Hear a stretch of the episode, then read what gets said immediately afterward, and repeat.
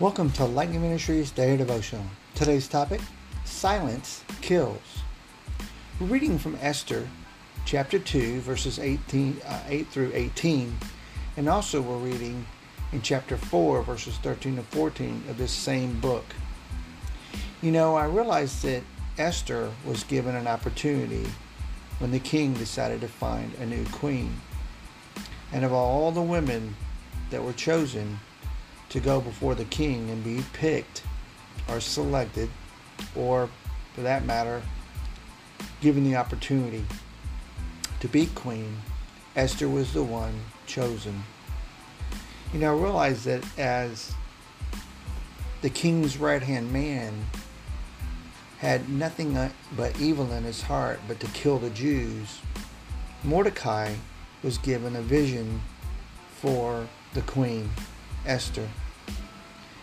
And he mentioned to her in chapter 4, verses 13 or 14, as she realized going before the king without being requested could end her life, he reminded her that her fate would be the same as all the other Jews if she was not willing to step out and request an audience with her king. I realize that we can clearly see the Lord's sovereign hand at work in Esther's life when she was plucked from obscurity and elevated to the queen of Persia. She was a young woman with no social standing or power. Without her cousin Mordecai's protection, Esther was exactly very well. Let me, let me say it the right way. Esther was actually very vulnerable and realize that you and I can see or imagine how upset, confused, and uncertain she had been felt as these events were unfolding right around her. Well, it may feel like that too for you and I sometimes, that we're not worthy or even capable of breaking our silence over what we see in this world that is going wrong. And I also understand that God's purpose, purposes, I should say, are being worked out just the same way that He planned from our earthly perspective. Things sometimes seem confusing and maybe muttered, muddedly, muttered in the sense of being unclear.